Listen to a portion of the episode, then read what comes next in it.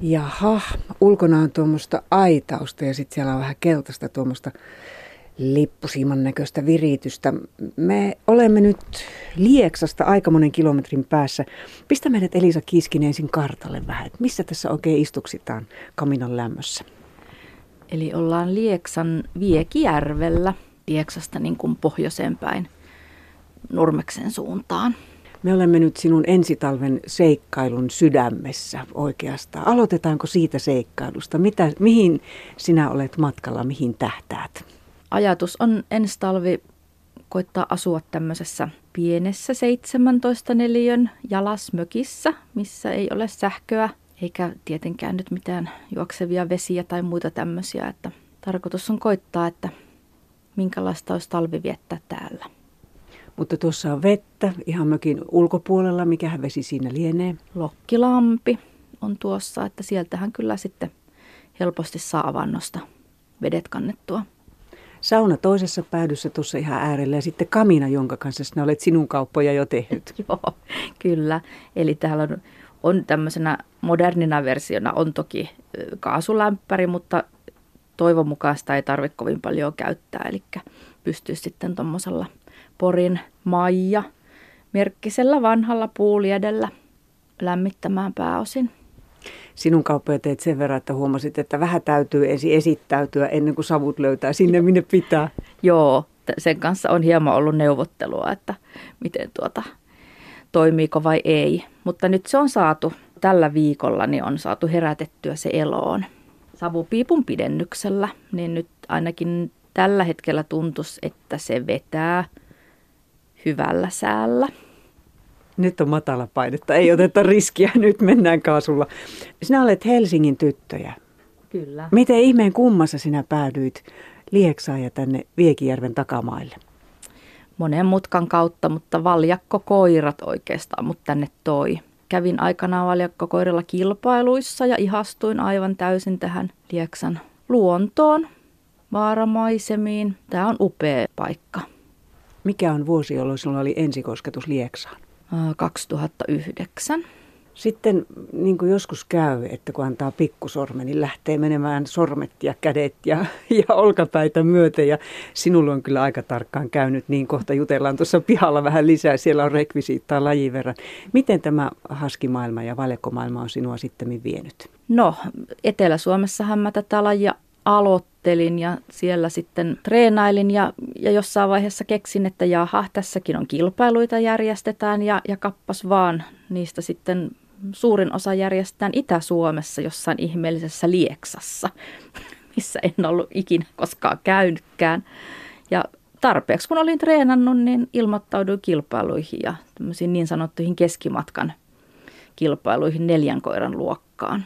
Kerta kaikkiaan ihastuin maisemiin tänä päivänäkin vielä niin kuin saan kiinni siitä tunteesta, kun näki, näki vaaramaisemat ja isot metsät ja muut, niin siitä lähti ajatus, että jos, jos täältä sitten vaikka jonkun pikkusen mökin joskus onnistus löytämään ihan niin kuin lomaa käyttöön ja talvisin voisi sitten kisareissuilla niin yöpyä siellä ja näin poispäin. Ja sitten löysinkin tuttavien kautta. Olin tutustunut paikallisiin harrastajiin ja heidän kauttaan sitten onnistuin semmoisen pikkurikkisen punaisen tuvan, tuvan löytämään. Eli löysit Viekijärven? Kyllä. Siitä sitten taas heräs jo seuraava ajatus, että jospa yhden talven viettäisi täällä. Pyysin sitten etelässä työnantajalta, että saisinko puoli vuotta semmoista vähän niin kuin virkavapaata ja se onnistui ja sitten mä lokakuussa 2011 tulin koiralaumani kanssa sinne pienelle punaiselle mökille. Ja siitä alkoi oikeastaan tämä suuri seikkailu. Nyt eletään 2018 ja punainen tupa on jäänyt seläntaa ja harmaa isompi tupa on löytynyt ja pihassa on navetta, tosi vanha ja tosi upea, jonka katto ei romahtanut viime talvenakaan ja pihassa on koiria 22. Kyllä, kyllä. Siinä se on keikkunut viimeiset viisi vuotta on suunnilleen menty siinä parissa kymmenessä, että muutama yli, muutama alle, mutta se on niin kuin vakiintunut lauman kooksi.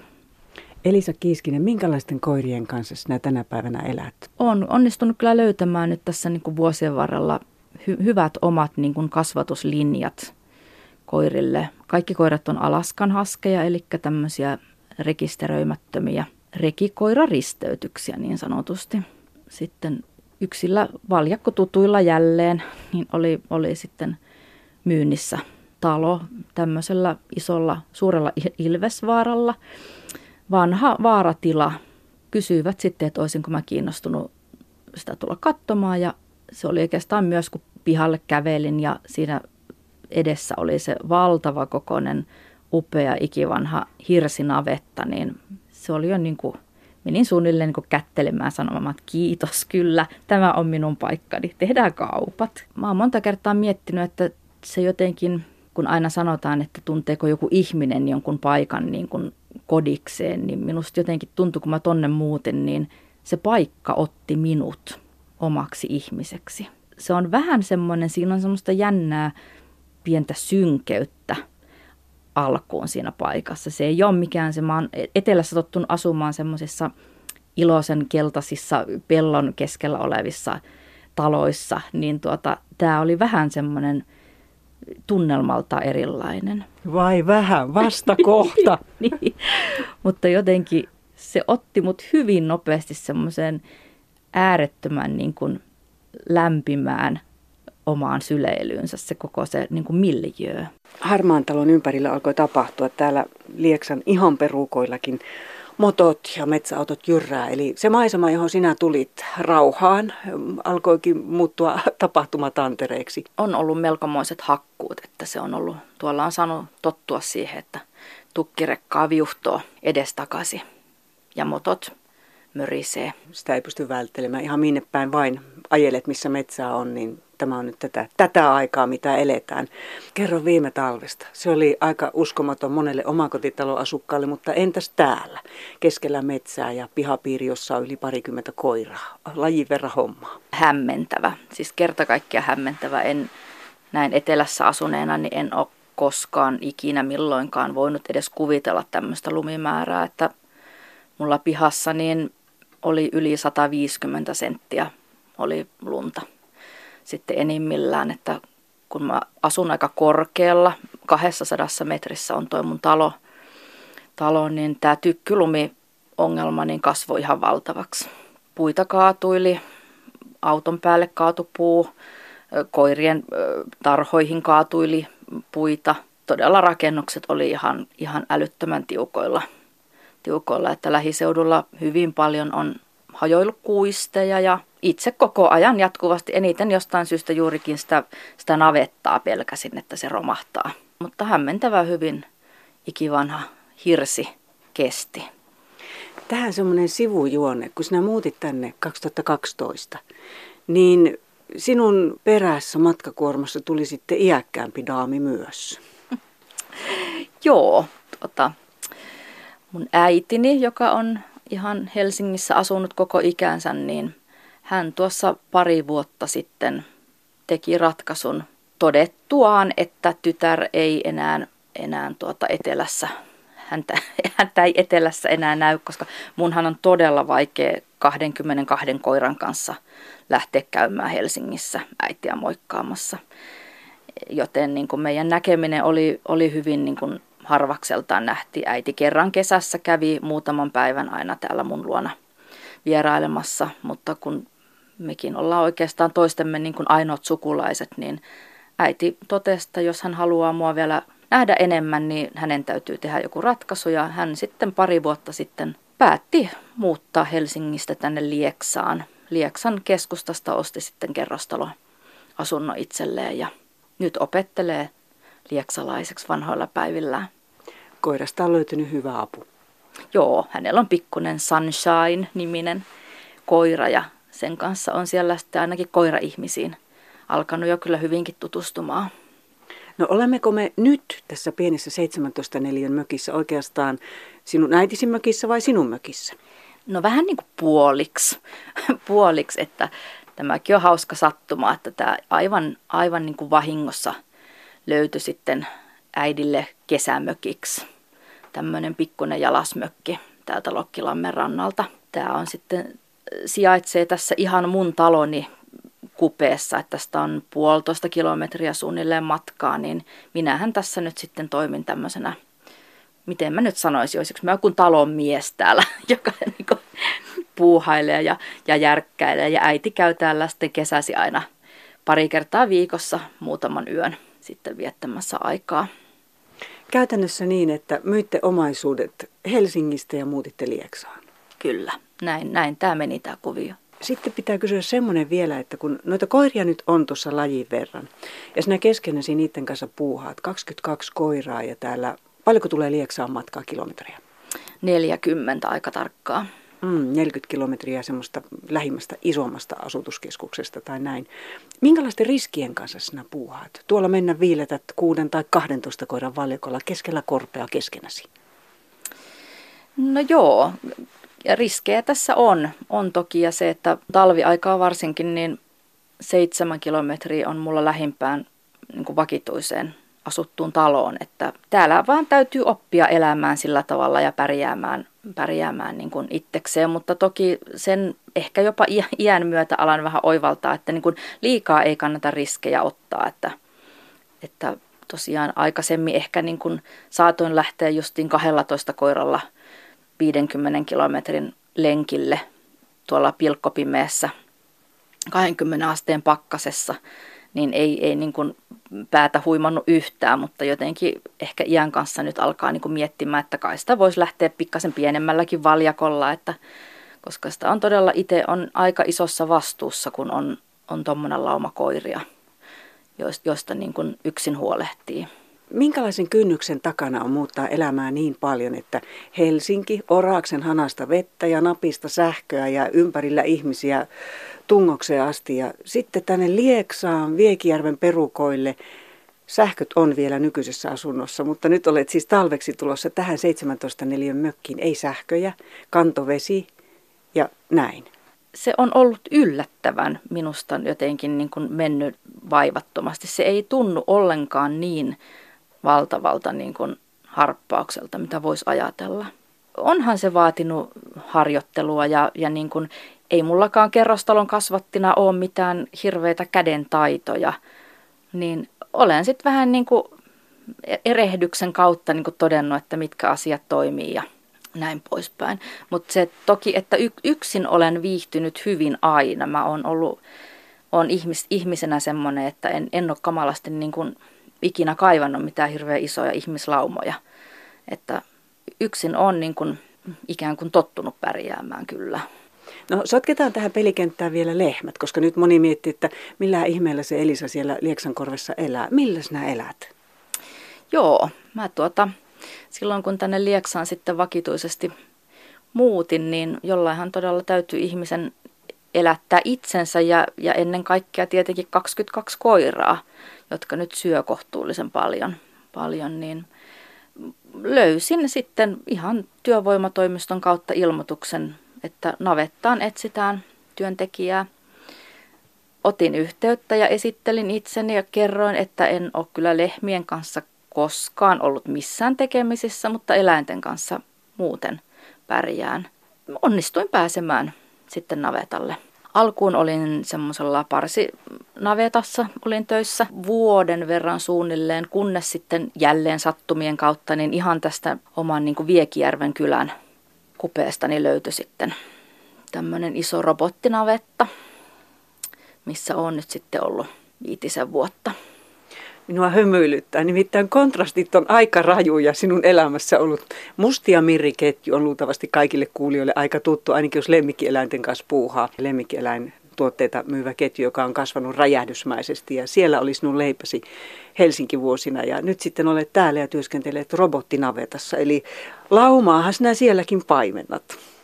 Joo, ja se on kyllä hauska. Sitä ei niinku ehkä, ehkä niinku ole tullut ajatelleeksikaan, mutta lehmälauma ja koiralauma, niin ne loppujen lopuksi eroavat äärettömän vähän toisistaan. Sitten kun maisema on tämä, niin kuin tuosta ulkopuolelta ikkunasta näkyy, että siellä on aivan ihanaa tuommoinen ehjä metsän pohja varvikkoinen kaikkinen ja puuta, tuossa aika tuommoista rimpulapuuta, mutta täällä on toisenkinlaista. Ja tähän maisemaan kuuluvat ihan itsestään selvästi karhut, sudet, ilvekset, ahmat. Ketä olet nähnyt? No viimeksi näin alkuviikosta, niin karhun erauspentu kipitteli tien yli, yli tuossa kun ajelin töistä kotiin. Että karhuja on nähnyt muutaman kerran, kaikki kerrat on nähnyt vain auton ikkunasta. Ilveksiähän täällä on ihan, voi sanoa, niin kuin en edes muista enää montako kertaa niihin on törmännyt. On sekä koiravaljakolla että, että niin kuin muuten liikkuessa niin ilveksiä nähnyt. Susien ja ahmojen jälkiä näen vuodesta riippuen välillä aika runsaastikin, mutta ne ei ole kyllä mulle näyttäytynyt.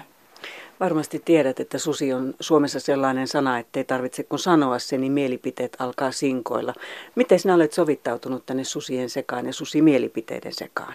No, itse mun henkilökohtainen kokemus asiasta on se, että ei minkäännäköistä ongelmaa ollut sovittaa esimerkiksi tätä koiraharrastusta petoalueelle. En ole koskaan joutunut jättämään treenejä väliin tai joutunut pelkäämään sen suhteen. Tokihan valjakkokoirat nyt, eihän ne nyt vapaana juokse, että ne, ne on siinä valjakon edessä. Usein saatan talviaamuna kuuden aikaan niin pilkkopimeessä lähteä otsalampun valossa ajamaan ja mulla on semmoiset aika edestakaiset reitit, niin satunnaisesti käy joskus niin, että mennessä ei ole jälkiä näkynyt, mutta takaspäin kun tullaan, niin näen, että siinä on saattanut susi hilpasta uran yli. Niin ei se aiheuta minussa mitään muuta kuin mulle tulee siitä hyvä mieli. No mitä sinun koirat sanoo? Sulla ei ole minkäännäköisiä huimia sähkölankavirityksiä tuossa tai koirat ei ole huolissaan, sinä et ole huolissaan koiristasi. Lauma on iso. Eli mä luulen, että se on yksi syy, minkä takia niin on, on niin kuin tämän asian kanssa oltu, saatu olla sillä tavalla rauhassa eikä ollut ongelmia, koska kyllähän nyt niin kuin susi lauma-eläimenä ymmärtää, että 22 koiraa, niin se on aikamoinen sakki ja niistä lähtee halutessaan hyvin, hyvin kova ääni. Ja toki ilmoittavat mulle öisin, jos niin kuin pihan ympärillä liikkuu, liikkuu jotakin.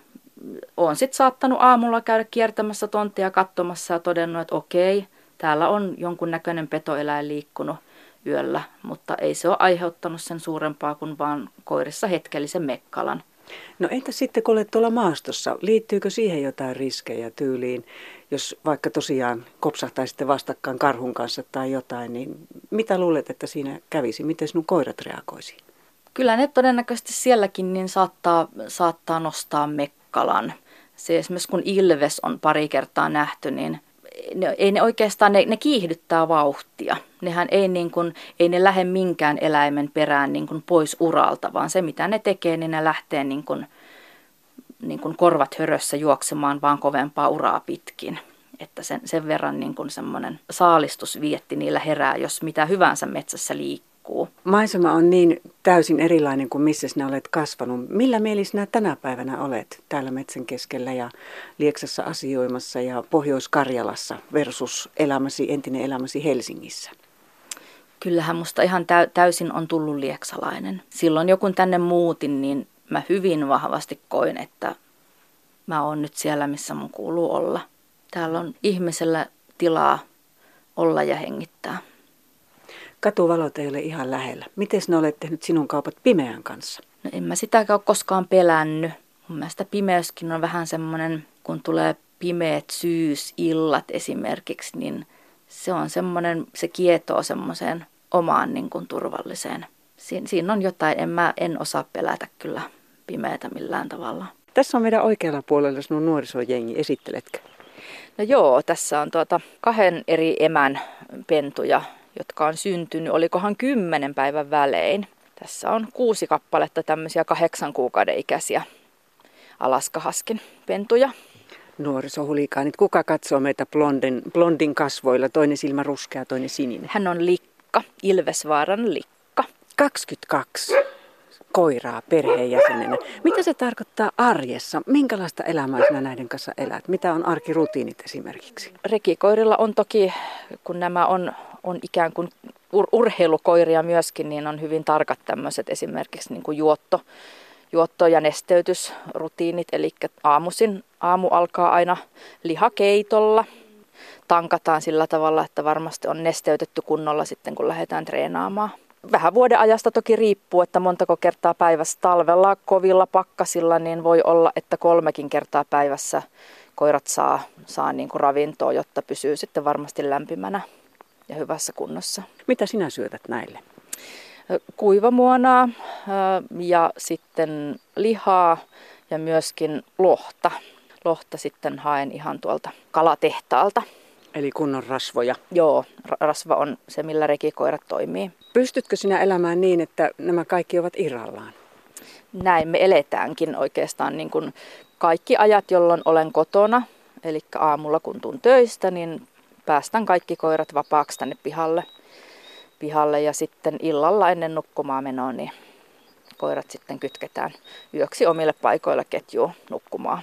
Mm. Mutta pystyvät olemaan kyllä kaikki päivät, niin ovat mun mukana näissä puuhissa. Usein yhdessä kannetaan puita ja haetaan vettä ja, ja huussiinkin on aina innokkaita tulijoita siinä jonossa. Rappuset ei ole este, ne on vain hidaste. Joo, kyllä, kyllä. Mikä on semmoinen tavallisin arkihilpaisu, minkä käytte tekemässä? No ensinnäkin kesäaikaanhan niin ei, ei treenata yhtään mitään. Että rekikoirilla niin kausi alkaa tuossa elo-syyskuussa ja sitten se loppuu sitten kun lumet häviää. Tuossa elokuun viimeistään loppupuolella niin aletaan valjaita pukemaan päälle ja silloin aloitellaan tuommoisella varovasti ehkä noin 10 kilometrin lenkillä, lenkillä, kunnes sitten ruvetaan sitä vähitellen pidentämään sillä tavalla, että joulun aikaan niin on tavoitteena, että pystytään jo ajamaan tuommoista 50-60 kilometrin matkaa. Hmm. Mikä on pisin lenkki, minkä olet omilla koirillasi kulkenut? No mä olen kerran ajanut 300 kilometrin kilpailun. Se on ollut pisin. Mutta sitten semmoisia sadan kilometrin niin kun rupeamia, niin kyllä niitä nyt aina jokunen talveen, talveen tulee. Et siihen menee ehkä vähän reilu viisi tuntia menee siihen sataan kilometriin. Täällä ei teitä juurikaan suolata, niin sinun koirien varpaat eivät suolalle altistu, mutta talvessa on monenlaista keliä. Miten tassut kestää? Näillä on tossut. Jossain vaiheessa syksyllä jo täytyy alkaa, alkaa tossuttamaan. Sitten syksyllä käytetään kumitossuja. Ongelmahan on lähinnä kynsien kuluminen on syysaikaan. Mutta sitten talvella, niin jotta ei tulisi pakkashalkeamia ja ei, ei tartu sitten lumi tassujen pohjaan, niin näillä on semmoiset talvi kordura kangasta olevat talvitossut. Hyvä kuulija, uskoisitko täällä 122 koiran äärellä ollaan? Hirveä mekkala niin kuin kuulette, eli, eli tätä se teidän arki sitten on. Joo, se on, moni ajattelee, että kun on 22 koiraa ja 22 haskia, niin ne varmasti ulvoo ja pitää hirvittävää möykkää niin kuin aamusta iltaa, mutta meillä on yleensä täällä kuin huopa tuossa tehtaalla, että se mekkala lähtee silloin, kun aamulla päästetään ketjusta irti, niin silloin on hetken semmoinen riehuntakaos, missä kaikki pyyhältää edestakaisin haukkuen ja kiljuen. Mutta se on, kestää noin 10 minuuttia ja sen jälkeen täällä hiljakseen koirat kuljeskelee ja nuuskuttelee ja todellakin yöllä meillä nukutaan, että yöllä ei riehuta eikä möykätä, paitsi todella silloin, jos on jotakin, jotakin syytä, eli kulkee vaikka jotain petoeläimiä tai muita tuolla tonti ulkopuolella, niin silloin totta kai lähtee ääntä, mutta sehän nyt on niiden tehtävä, että vähän ilmoittavat. Mm. Emäntähoitosta nyt karhu näyttää menevä ohi, mutta se on kyllä jo melkein mennyt kyllä, nukuvaan. Kyllä, sitten jatketaan nukkumista, joo. Elisa, pari sanaa suosta ja kamerasta ja sinusta. Joo, tämä valokuvausharrastus on koko ajan jotenkin vie, vie mua niin kuin entistä enemmän tämän koira, koirajutun lisäksi, että mulla on nykyään aina on kamera mukana. En ole siihen vaiheeseen vielä siirtynyt, että olisi mitään hienoa, hienoa semmoista kunnon kuvauskameraa, vaan mulla on semmoinen ihan tasku digikamera, mikä kulkee mulla koko ajan matkassa. Ja olen hyvin, hyvin innokas tallentamaan meidän lauman touhujen lisäksi niin myöskin maisemia ja erityisesti suomaisemmat on. Se on niin kuin iso, iso juttu mulle. Siellä on ihan sat, satumaista olla. Se on sinun oma suo. Joo, tai no äidin, äidin suo, mutta, mutta kuitenkin. Se on hirvittävän rakas paikka mulle.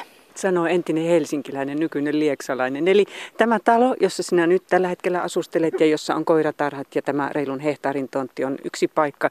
Ja toinen on sitten tuo 17 neliön mökki, johon liittyy aika ihanasti maita ja myös se suo. Kyllä, joo, että siellä on sitten melkein 20 hehtaaria on, on ja ihan, ihan luonnonmukainen, luonnonmukainen suo. Että. Alkaa olla Suomessa harvinaista. Jos et tekisi tätä haskien kanssa täällä Lieksan takamailla ja valjakkoajoa ja kameran kanssa suosta nautiskelua ja tästä koko maisemasta. Mitähän muuta se voisi olla? Oletko miettinyt vaihtoehtoa? En mä oikein näe vaihtoehtoa. Mun on todella vaikea enää tänä päivänä kuvitella itseäni oikeastaan missään muualla. Tämä on jotenkin niin täysin niin kuin vienyt, vienyt minut tämä elämäntapa täällä, että en mä tätä enää mihinkään ikinä vaihtaisi. Ihminen on paikalla. Kyllä, ehdottomasti näin.